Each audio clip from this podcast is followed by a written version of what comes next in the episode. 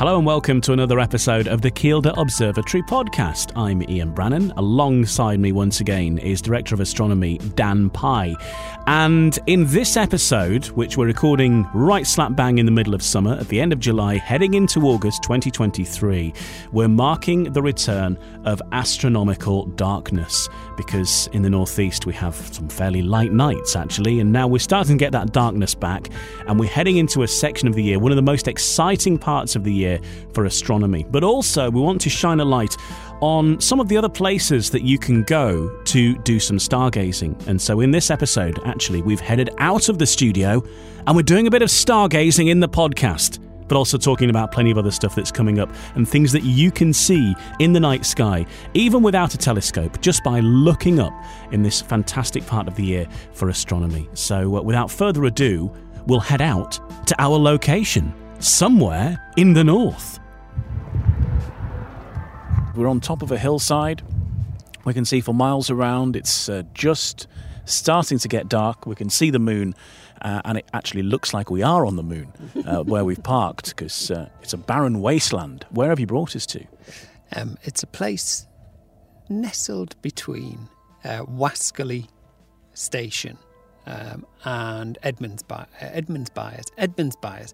Uh, Is Edmunds Byres? Actually, I find that a really hard word to say. Edmunds Byres. Un- until Edmonds. today, I'd never actually heard of it, so I, I'm not familiar with the pronunciation. It's over there. It's, that place over Yeah, there. and it's very nice. Is that the one that's got a little bit of a? It's, yeah, it's, it's it looks like it's got some beautiful buildings. Looks nice and remote.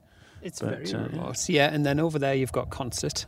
Um, Yeah. And then over there, um, Sunderland, I think, is, is probably that, that place that you can see in the distance over there. Yeah, I would say that probably is it. Yeah, the the maybe Durham, that Mm-hmm. direction, Sunderland beyond, and uh, we can also see the red lights twinkling in the distance, and that would be of. Uh, I reckon that's going to be sort of Hartlepool area. That'd be the wind farm, won't it? I'm not sure actually. I, I, I was looking at those lights just before there because I was trying to work out what they were. Because of course these ones over here are Pontop Pike and and uh, Burnmoor. Uh, Born, no, what do they call that one? Burnhope. Yeah. But that one over there, I don't know. Yeah, that could be the Yeah, I think that's uh, I think that's the wind farm at Teesside. long way away. Yeah, so I mean, that's 30, 40 miles or so, at least. As the crow flies. So, um, one of the points of, of this podcast is to, well, really, first of all, talk about the fact that we're leaving the midpoint of summer behind us now. And um, for an astronomer, of course, the summer presents obvious hazards in that um, clearly you can see less. We are right next to a road, by the way, so you will hear the odd car come by. Ah, there he goes. Um, competition. Guess the car. well, I, I didn't see it. I didn't see it. What was it? Well, I, It was a I can play. Was it a mini? I didn't see it. I averted my eyes. Um, so we- we're moving away from the mid part of summer. Of course, here in the northeast, and for, for many people across um, the whole of the UK, but particularly in the northeast, doesn't really uh, get uh, dark um, fully at night. And so now we are starting to head back in August to the point where we do get a little bit of, of proper night. Yeah, and that comes back for us in the northeast from the fifth of August. Um, it's already there for the for the southern parts of the of the UK. Um, Cornwall have had it since mid July. Um, so guess the car. Uh, looked like a Hyundai. yeah. It was. It looked. It, it, it looked. Uh, it looked like it was Korean or something like that. But uh, yeah, Yeah, so that that that came back for Cornwall uh, mid July, and then it gradually creeps up the country as we start to go around the sun, and uh, and and we'll get darker skies returning from the fifth of August here in in the northeast, and then a little bit later for Scotland. Scotland will head into mid August for when their dark skies come back. Certainly the tips of. Um, but that means that with the dark skies returns, when the moon's not out, then this time of year is when the Milky Way is perfectly orientated almost right above our heads um, at about, well, just after midnight. So it's a great time to, to get out and get looking for the Milky Way as the mid to back end of August. yeah, and and that is um, one of the real highlights for certainly for astrophotographers, mm. but also astronomers in general, because um, it's not every every part of the year where we get to see the the Milky Way. Uh, it is an amazing photograph. We don't get the full effect here in, in, certainly in the northeast, do we? I think you've got to go a bit further south, maybe even down to Europe and uh, you know Spain or France or somewhere like that, where you get the full uh, view. But we, we get a we get a little glimpse of it. Yeah, we do, and uh, we, we can't see right down into the core of the Milky Way, but we can kind of see right on the tip of the core, if you like, just as we start to get into that really bright section. But yeah, if you're if you're going on holiday to places like Spain or, or Tenerife in particular, then this time of year when the when the moon's not out, so when we start to get into mid August, um, that's going to be a really good time of year to to go up places like Mount Teide and have a look at the Milky Way from there. And it, actually, I remember um, when we went there in 2019, even when the sky was blue like it is right now, there's still quite a lot of blue in the sky. You could see the Milky Way coming out um, at this time, and it's because the the atmosphere is just so dry, so still. Um, you're quite high up as well, um, and it's incredibly free from light pollution. So it's a great place to go see it.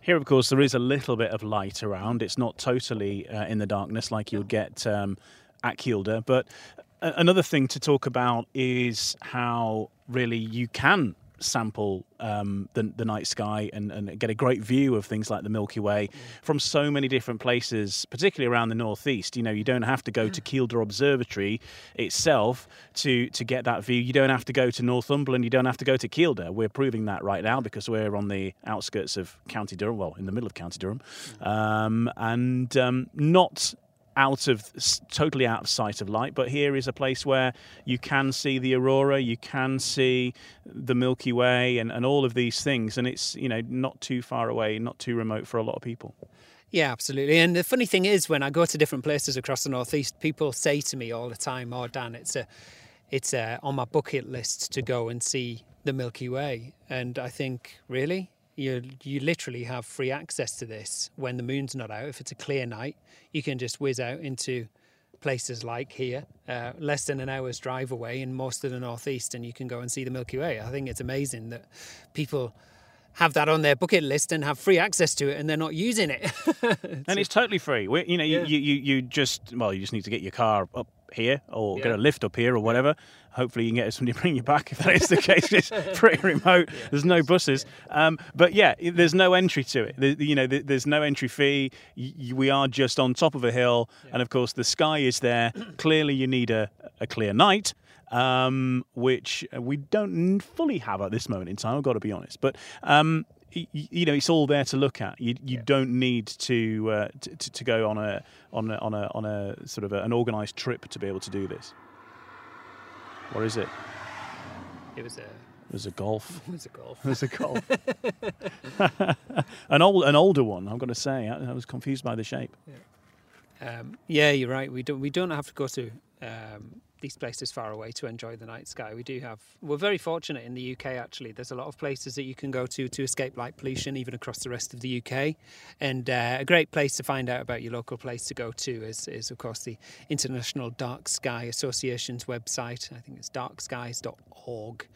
And it's a great place to go and find out about your local dark sky accredited place. But you can also, if you Google uh, light pollution uh, UK or light pollution map UK, that'll show you where is dark around you as well. And just escaping the mass areas of incredible light pollution and surrounding yourself sometimes with a horizon as well. So if you find a place which is dark near you, um, just try and gather yourself in amongst some trees that you can see almost vertically above your head out of, and and that really helps uh, stargazing straight up uh, above your head. And if you just lie down on the floor, and you'll have an amazing view of the sky above you, I would imagine, in places like that. Um, and of course, try and avoid the moon. Uh, yes. Yeah. So we do have half a moon uh, this uh, this uh, moment of recording this tonight, which is getting increasingly brighter as uh, as uh, the the skies get darker. Um, we mentioned about the aurora. It is something, as you say, many people have on their bucket list. Um, we're entering aurora season yeah. again as we get through August into September, particularly. Um, tell us about um, tell us about how you're best uh, looking at that. And we've covered it many many times, but um, explain where we're at in the aurora cycle first, and, and why this year might be better than last year for it. So we're starting to come up to the uh, the peak of the solar cycle. So this means this is where the um, where the sun is at its most active. So it's producing lots and lots of sunspots. Um, that's to do with the internal. Um, mag- well, the magnetic field that surrounds our sun, which punches holes in the sun, creates these big flux loops that snap and release material towards Earth, and that's what stimulates the aurora. That's the aurora in three sentences, I think. Probably could have said it better than that, but that's all right. that says it. Um, so then, when when we get um, uh, an indication that aurora is going to come, what we want to try and do is find a place which has a really good northern horizon, like here. Uh, we've got an amazing northern horizon. We're really high up, and actually, I just checked um, on the uh, on my phone there just to see how high we actually were. And I, I, wasn't sure if this was higher than the observatory, but it is. It's an extra 100 metres higher than that's, what we are at the observatory. we're nearly at 500 metres here. Right. Um, so, a uh, great place to get a really good uh, northern view, and uh, there's l- little light pollution over there as well. You want to try and get places where there is l- little light pollution towards the north. Otherwise, you're going to get fake aurora, which is going to be a city. Mm. Um, and then, uh, yeah, when you when you get the notifications either on your phone or somebody's uh, screaming about it on Facebook, go to uh, your favorite website or or a really great uh, website to use is the um, Glendale Skies Aurora website, although it gets bogged down sometimes because it's getting quite popular now and it tends to break um, or he stops access to it. But uh, that's a great place to go and figure out whether or not it's worth getting out to go and see Aurora because uh, it'll show you who near you has seen Aurora. Out you go, find yourself a hill with no light pollution towards the north, and hopefully you'll you'll get to see some some some uh, some aurora activity. It is quite faint though, so when you see it for the first time, it's not um, always immediately obvious, and sometimes it's better to use your phone now, actually, which is a really good way of, of figuring out if you're looking at aurora. I noticed this um, with my phone earlier on in the year when I just had it on. Um, when when I had it on camera mode, I could see the aurora just on the screen live, um, and then I could take photographs. Or I actually took a, a quick video as well, just because your phones are the phones are getting so good now at capturing low light uh, images. So uh, that's a good way of verifying it. You're looking for the lovely um, straight pillars rising from the horizon, and then the, the greens and reds and purple, uh, sorry, pinks and and stuff that's associated with aurora. And so people should be aware that maybe it might not be quite the mind blowing experience that you imagine when you first see the aurora. It looks better on your camera than it might do to your naked eye, and you might you might not really feel that you you know that people imagine what it's going to be like, and they're going to get all these colours dancing over their heads, but it might not necessarily be quite like that to your naked eye. Yeah, definitely in the UK as well. I think that's the case because if you go to places like um, Sweden, Norway, Finland, Iceland. It's going to be uh, a lot more uh, it's going to be higher above your head so you're going to have it right above you. It's going to be very intense compared to what it is in the UK and um, you might get some some color stimulant out of that. It might be greens that you see. But um, yeah in the UK it's it's not going to look as the photographs portray. It it may look black and white uh, well uh, a kind of ghostly uh, thing on the horizon. because we're looking at it from still a distance off rather than it being yeah. directly over us. So it's yeah, that's it.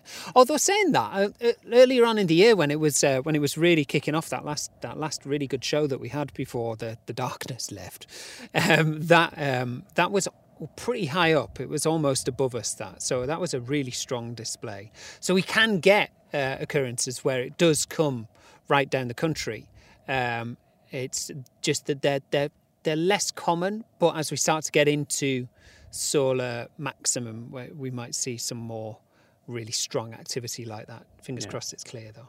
Okay, so worth just popping your phone camera open and, and seeing what it looks like on your phone screen. Not something you would previously have advised, I think, a few years ago, because um, I was always like DLS, DSLR cameras and yeah.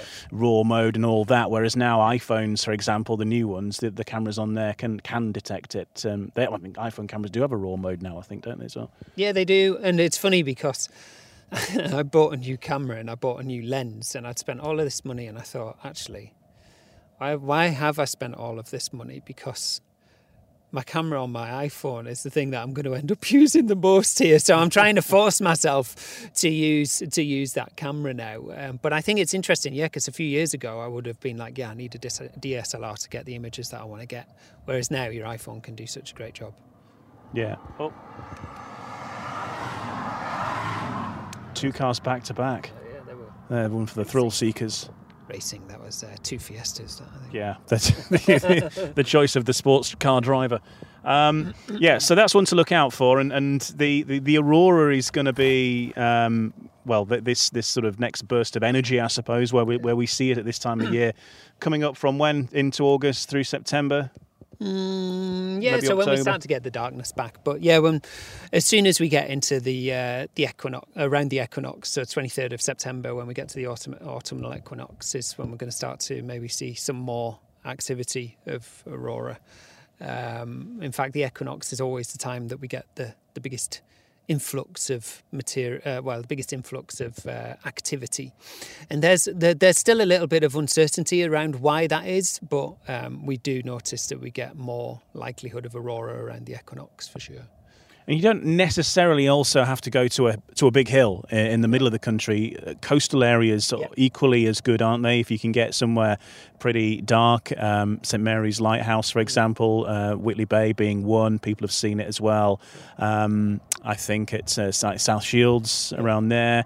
Uh, further up the coast, Suffolk uh, yeah, Suffolk. like uh, if you fancy, obviously it's quicker quicker to go to uh, to, to Bamburgh and places like that. You fancy, but um, anywhere sort of northeastern, uh, and looking at where, where you get out in uh, away from the land, I suppose, where it juts out a bit. Yeah, yeah, for sure. If you get a north facing view uh, from the from the sea, then yeah, that's a good good place to go and see it. But also through August, um, we have the Perseids as well uh, coming up, which the Perseids doesn't uh, have a moon this year. Does it not? No. This is exciting news then. Now, the, the Perseids being meteor shower, if, you, if you're not uh, familiar with this, um, happens every year uh, around the same time, doesn't it? Um, obviously, but with no moon, that's the that's that's sort of the, the magic you're you're hoping for to see to see these shooting stars. Yeah, it is because that means you have an increased chance of being able to see the dimmer ones. Because these things are very small. When we're talking about it's tiny little bits of material burning up in the atmosphere, which are like less than a millim- maybe less than a millimeter in size, up to a ball bearing in size. Although they are quite small, of course, when they're coming through the atmosphere, they're moving very fast, very rapidly, heating up the gases around them, and that's what makes them illuminate. Um, so we need no moon in the sky to see uh, a, good amount of them. Um, and uh, that is what we have this year. And dark skies will be back then as well. So fingers crossed for the two week, because there's a two week period either side of the uh, of the peak. So actually, from the beginning of August up to the mid August, the 18th and 19th, uh, and then two weeks the other side of that. That's when you start to get um, an increase in activity, and then the activity starts to slope off again as we move through the cloud of debris that gives us the, the display. So in this Perseids meteor shower, then, how many shooting stars might you be able to see if you have a good night? It's all clear. You sat there in your deck chair. The weather's perfect. Maybe you've got a glass of something of your choice in hand. Um, crisps, even. I don't know. Might be other snacks. A glass of crisps. a glass of crisps if you're really well you know if you're really pushing the boat out and going really really going for it a glass of crisps and uh, maybe a drink as well um, how many might you see in an hour a glass of crisps and a bag of drink.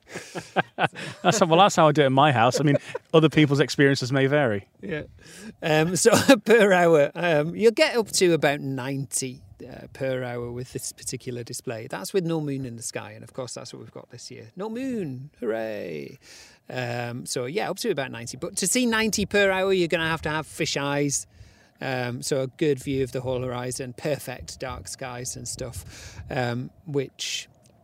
Uh, which is quite challenging unless you're a fish in the middle of the ocean. Um, so yeah, I think it's uh, a, a great one to get out and, and away from light pollution to, to, to get to see because sometimes they can be quite bright during this shower as well. And of course, this time of year is not too chilly which is good because the, the the other really good uh, meteor shower of the year is in December. Um, so that's when that's when it's really cold usually. Um, so not a good time to go out and, and look at space and stuff. Um, but yeah, that's that's coming up soon. And when you when you're out uh, looking for these shooting stars, you want to be looking away from the constellation of Perseus. So Perseus is uh, next to um, the constellation of Cassiopeia, which is the big W shape in the sky, um, which behind that cloud over there. and uh, As per.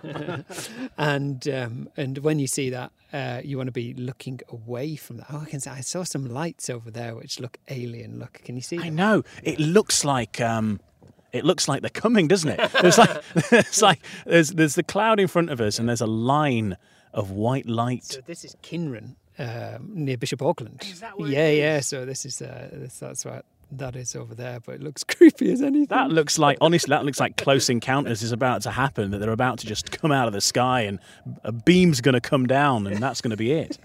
it's quite appropriate, really, isn't it? I think I'll take a picture of that.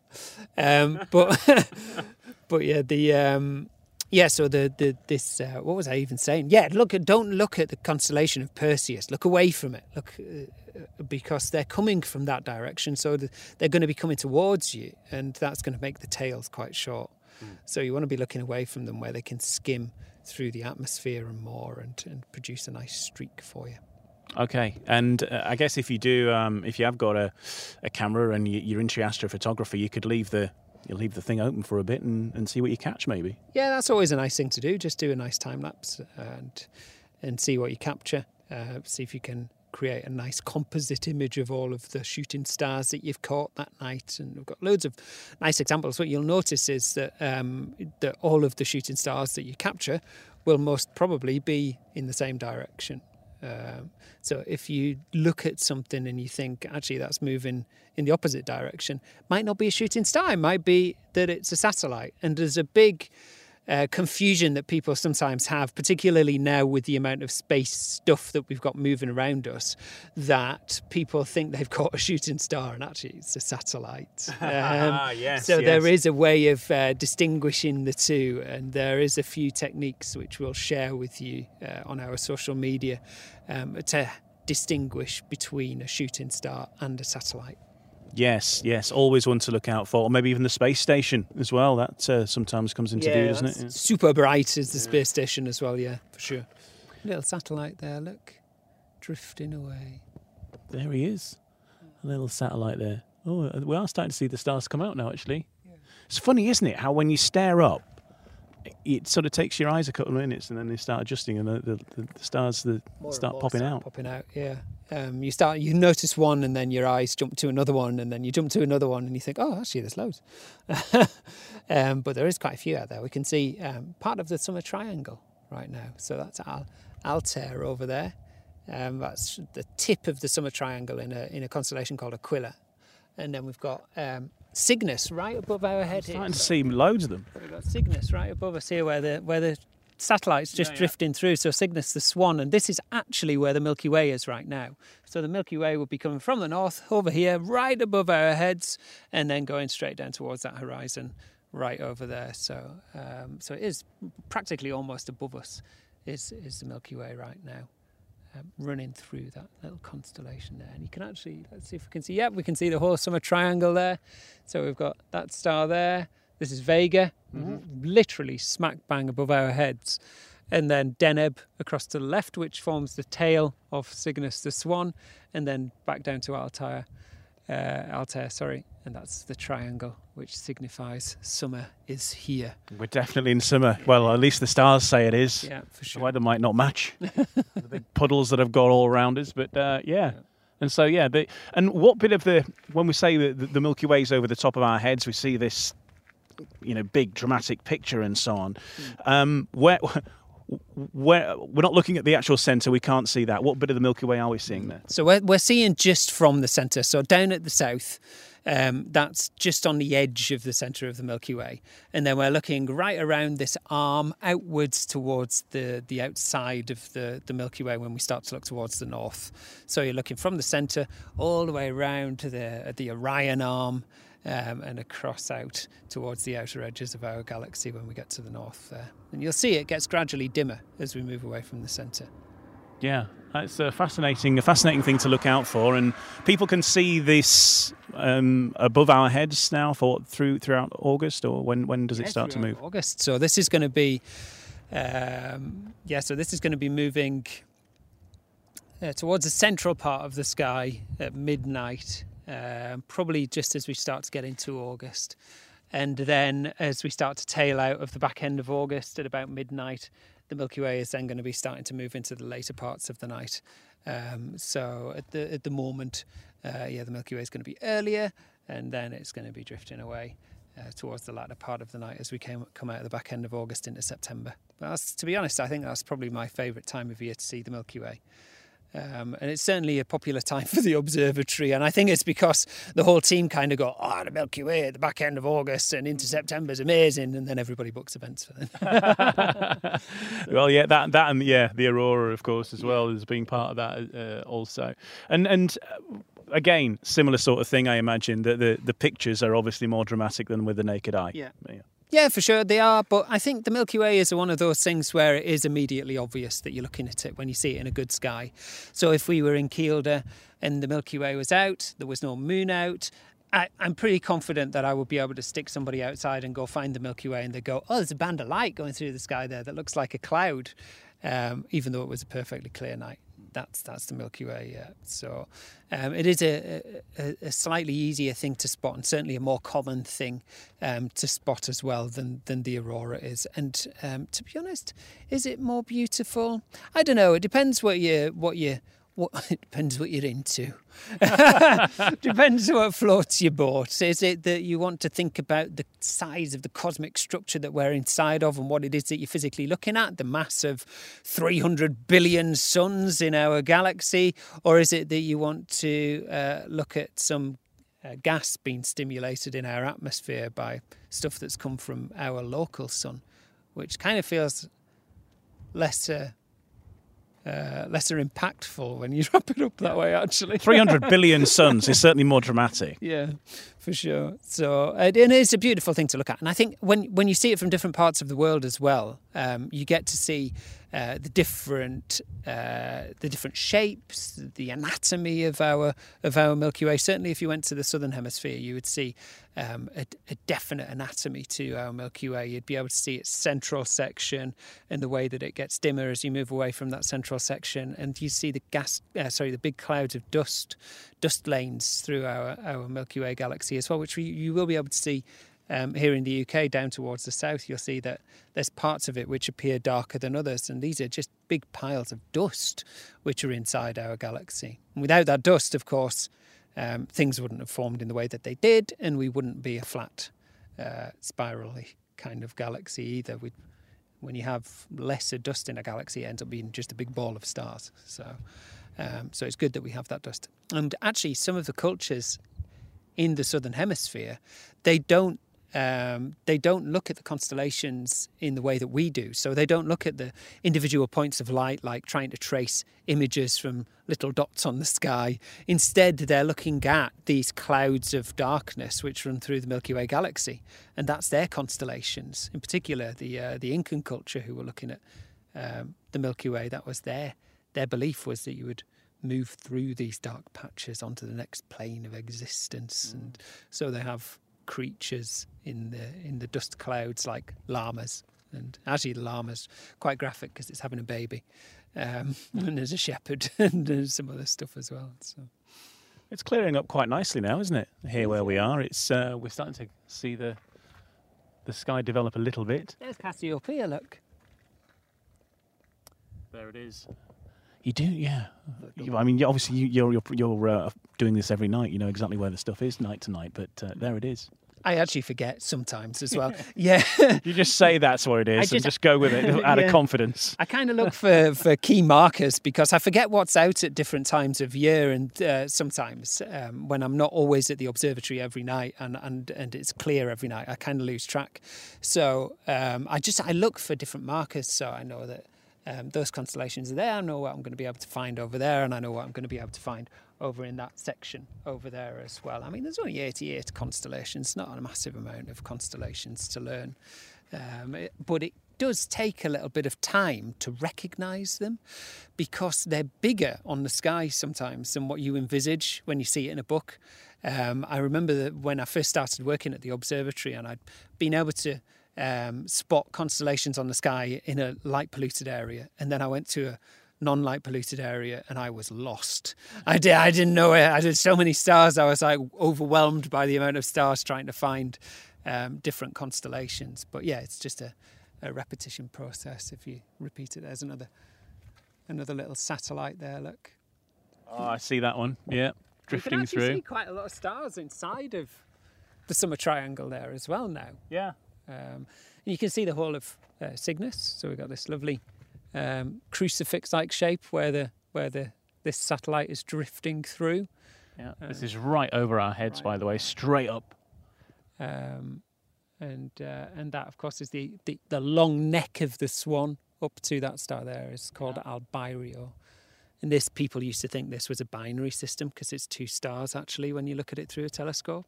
Ah, Um, okay. But it is uh, not a binary system. So binary system means two stars going around each other. This one is actually um, just two stars in a very close proximity to each other from our perspective, but there's about 80 light years in between the two. And they are two different colours as well. There's a yellowy one and a, and a blue one.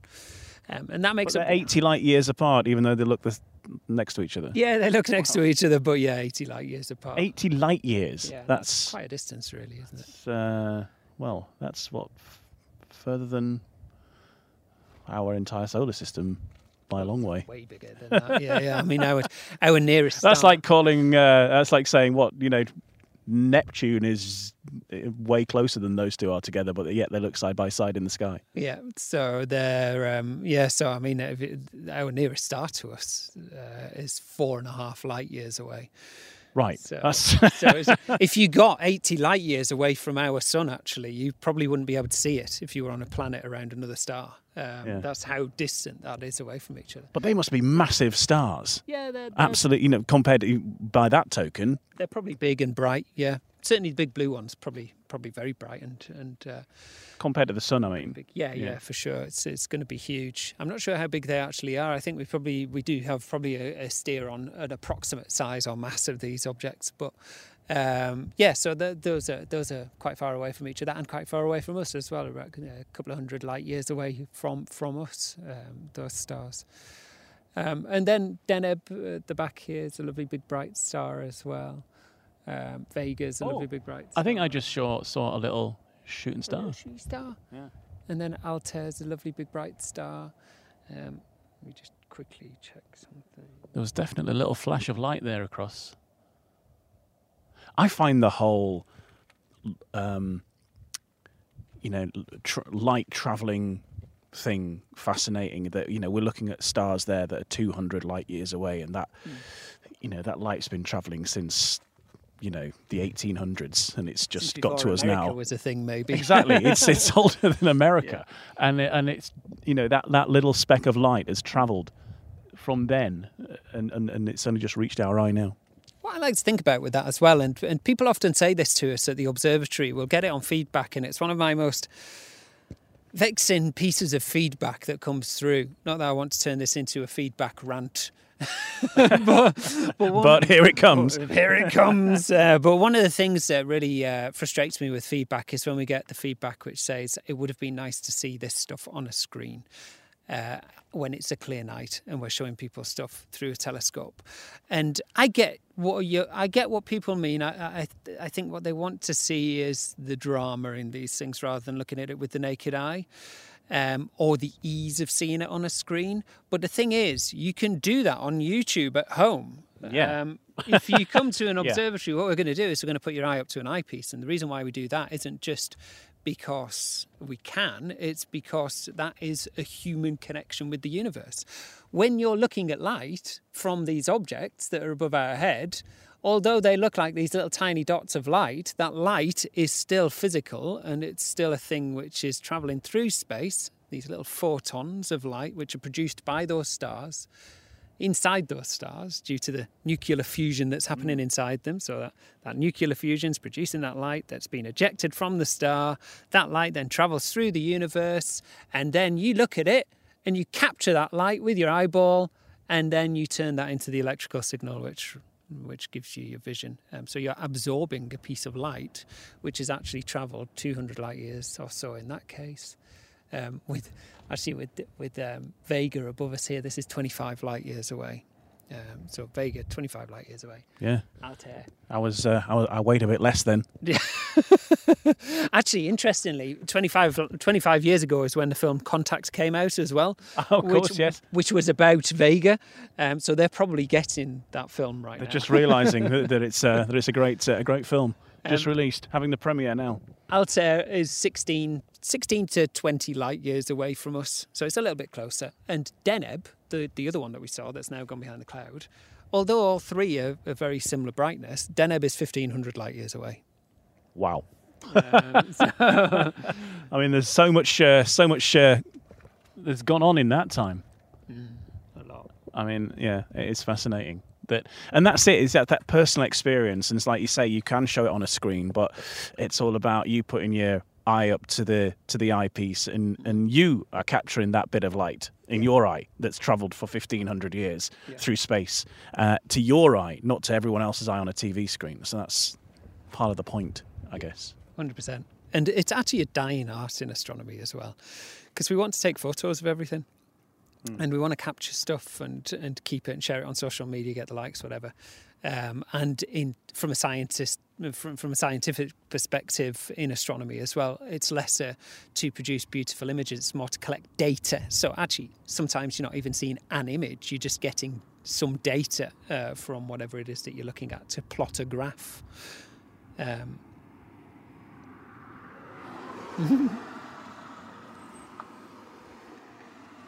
Two more Ford Fiestas. I think that was the Fiestas that went. Is that the same ones? Yeah, They look like finished their race. They're sort of uh, meandering back. So, um, so yeah, so um, so in astronomy, in, in in scientific astronomy, capturing data and not looking at images. None of these new techniques or new ways of us capturing the night sky are us looking through an eyepiece like we had done for hundreds of years, which opened up the discovery of all of these things that we've seen in the past. I mean, Patrick Moore used to be a great advocate for um, drawing what he saw through his telescope, and that was, of course, the art which people did for hundreds of years. Isaac Newton did it, um, uh, Galileo did it. Uh, all of those people leading up to, uh, well, the mid 1800s were sketching whatever it was that they were looking at through their telescopes. That was going to be my next question, really. You know, what did these um, astronomers do back in the day before? Obviously, they didn't have Facebook to, to sort of sh- to, to shout about it. So that wa- I was going to say, is that what they did? Just write write it down, draw Yeah. about it, and, um, and and share it that way. Absolutely, write it down. Likes and shares have, have never changed, though, have they? No, they definitely haven't. It's just the way that we've shared it. It's uh, changed slightly, but yeah, they, would- they would sit and they would sketch, and it's funny because um, when when we get people at the observatory who are looking through a telescope, they may do the quick like, boop, I'll just have a quick look, boop, and then you're like, oh, you're done already. Whereas like um, people like Galileo would have spent the entire night dedicated to just looking at that one object, and it was that dedication which revealed um, more details about an object, in particular places like Jupiter. When he was observing Jupiter, he realised that over the course of the night, that dots around Jupiter were moving, and he thought, "Oh, what's going on here? These could be things going around Jupiter. Um, could they be?" Not too dissimilar to our moon going around us, and so all of these things uh, come from us uh, observing for a long period of time and trying to collect information from it and sketching it down as they did in this case um, and then sharing that through journals. So publishing that those journals, um, sending them to the scientific community, um, and and that's how word spread back then, I guess. There's uh, more uh, to see this this direction now. I guess towards what the is that the, towards the west? Yeah, towards the west. So we've got the plough there. Uh, we can see the handle Ah, of the the plough. just here. classic plough. There he And then is. we've got Arcturus over here, big red, big red star in the constellation of Bootes. Um, and uh, then upwards towards up here somewhere, we've got the North Star uh, up there. Where is it? It's behind that cloud there. there it is. It's gone again. It was there, but it's gone. Um, so yeah, so that's that's going to be north right there. Right, there we go. There you go. We did some we did some navigation. There you go, old school. Get the old uh, sextant out, and away we go. um, and the the, the moon um, blocked out by the cloud at the moment as well, which helps. Yeah, that does help. Um, it actually gives us a little bit of a better view of what we're seeing. I love this patch of sky over here. This is not a constellation, but it's one of my asterisms, and I call it my asterisms because I've never seen anybody else call it this before. But at this angle, um, if you look at um, where Arcturus is, the big bright one, there's a star right above it, and then there's a star to the right at about the two o'clock position, and a star to the left at about a ten o'clock position. It looks like a flux capacitor. It, it does. I was going to say a So, Y, yeah. but uh, yeah. So, so I, I, this is the flux capacitor asterism. so there we are. Fantastic, fantastic. Yeah, it looks like you know if the, the cloud moves away, you'd get a get a good night tonight, definitely. But um, still that little bit of cloud knocking around. Um, so other things then? Anything else to, to watch out for through um, the course of August? Because this is going to be the uh, podcast for the I guess just leading into the start of August, and uh, people hear this, and uh, what what else should they be looking out for? Well, I think the biggest things to, to, to look out for are going to be things like the Milky Way returning, dark skies returning, and um, and the Perseids meteor shower.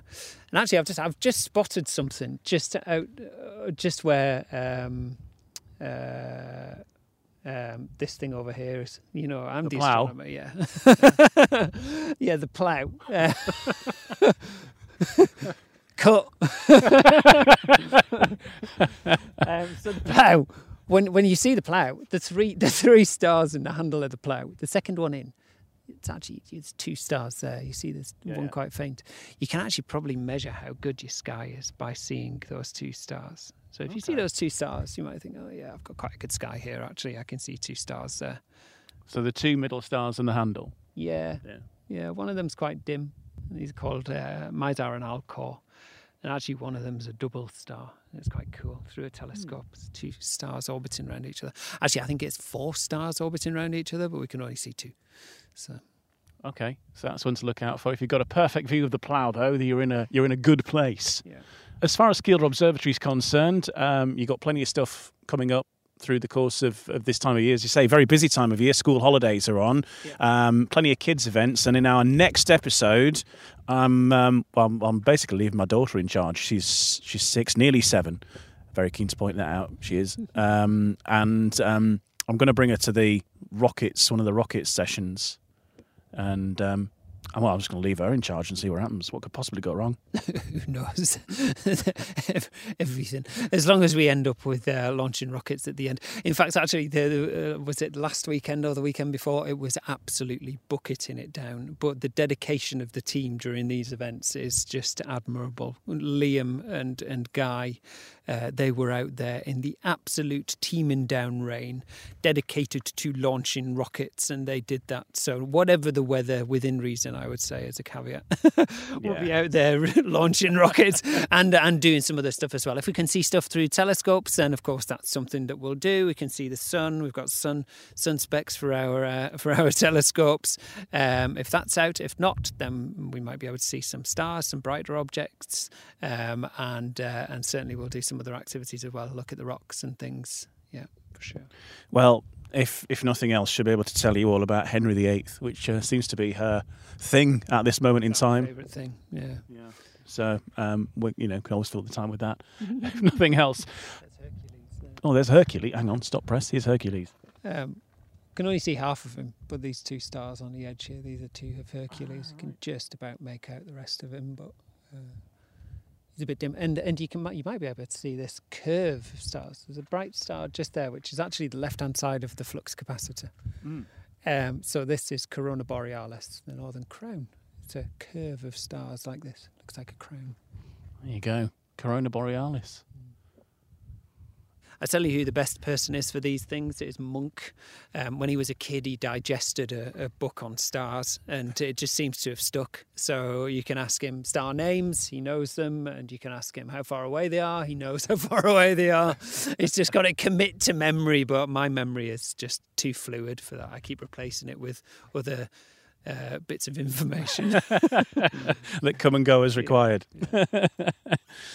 the message from this podcast then is that, well, you don't have to go too far to find somewhere with dark skies, mm. um, and you can usually do that for free. You don't. Obviously, we encourage you to come to Kielder Observatory as much as possible, but that isn't always possible. Um, and for those occasions, then um, get out there, get looking up, uh, find somewhere away from the light, and you might not have to go very far. Uh, plenty of places around the northeast, both on the coast, uh, but also out where we are in the middle of nowhere, which seemingly looks like on the moon um, but uh, just above uh, Durham. Even though the sky is still blue over there, um, where the sun set not too long ago, you can still see quite a lot of stars. I mean, uh, that that is quite a, a, dim constellation. That over there, Bootes is quite a dim constellation, but we can see um, all of Bootes right there, even though there is a car behind us with its full beams on. Mm. so there is some artificial light pollution around us as well. But um, yeah, it's uh, it's a great place to come. This actually, it's a great place for an observatory, but it's too windy. it is a bit breezy. I mean, we, we're stood uh, we're stood behind Dan's car. To be honest, I've just looked at those headlights now, and I can't see anything. Um, but if I move over here, you'll hear how windy it is. Take the wind filter off. it's been like that the whole time. Rule number one of astronomy is wrap up warm. Regardless of the time of year, it's always going to be pretty cold if you're going to somewhere fairly remote to look at the night skies. So take your big coat and uh, you should be good. And uh, we were up towards Waskerley there in County Durham, not far from Derwent Reservoir, but there's plenty of places that you can go. And at this time of year, it's just a case of looking up to see the Milky Way, the aurora, uh, and also uh, we've got the meteor shower coming up through um, the course of August as well. Find out the events that we've got available through August and in towards September, and indeed for the rest of the year at kielderobservatory.org. Book in advance Get your places booked now, and we hope to see you at Kielder Observatory very soon. A good spread of events, quite a few kids' events uh, going on as well through the course of the school holidays, uh, but also our regular events, including late night discovery for the, the real late birds. Those sessions begin at half past midnight and go into the wee small hours. We've also got sessions uh, covering the topics of astrophotography, the aurora, the jewels of the universe, the origins of the universe, and our moon. Just some of them. Find out all about those.